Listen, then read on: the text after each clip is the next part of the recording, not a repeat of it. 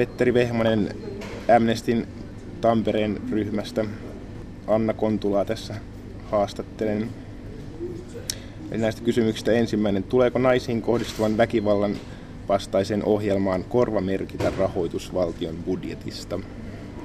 Joo, mä oon ehdottomasti sitä mieltä, että lähisuhdeväkivallan ehkäisyyn pitää korvamerkitä rahaa, koska kokemus on osoittanut, että silloin jos rahaa ei ole sinne merkitty, niin hyvin helposti, helposti kauniit tavoitteet jää pelkiksi tavoitteiksi.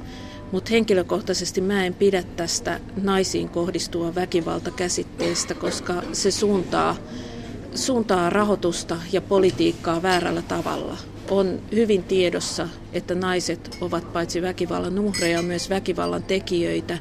Ja, ja tota, äh, rahan kohdistaminen vaan naisiin kohdistuvaan väkivaltaan estää naisia saamasta apua väkivaltaisuuteensa tai äitien pahoinpitelemiä lapsia tai puolisoiden pahoinpitelemiä miehiä saamasta apua väkivallan uhreina.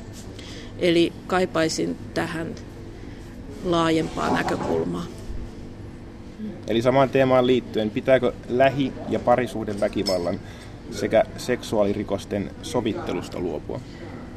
No tämä on äärimmäisen vaikea kysymys sen takia, että jo nyky, nykyisellään niin poliisi saa hirveän vähän tietoonsa, tietoonsa näistä rikoksista ja yksi pelko on, että mikäli, mikäli sovittelumahdollisuus viedään, viedään pois, niin, niin eh, poliisin viranomaisten tietoon tuleva, tuleva rikollisuus vähenee entisestään.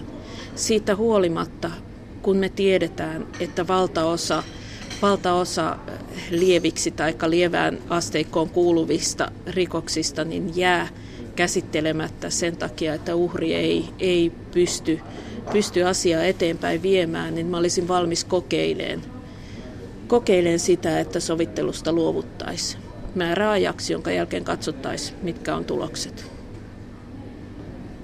Sitten pakolaisuuteen liittyviin asioihin.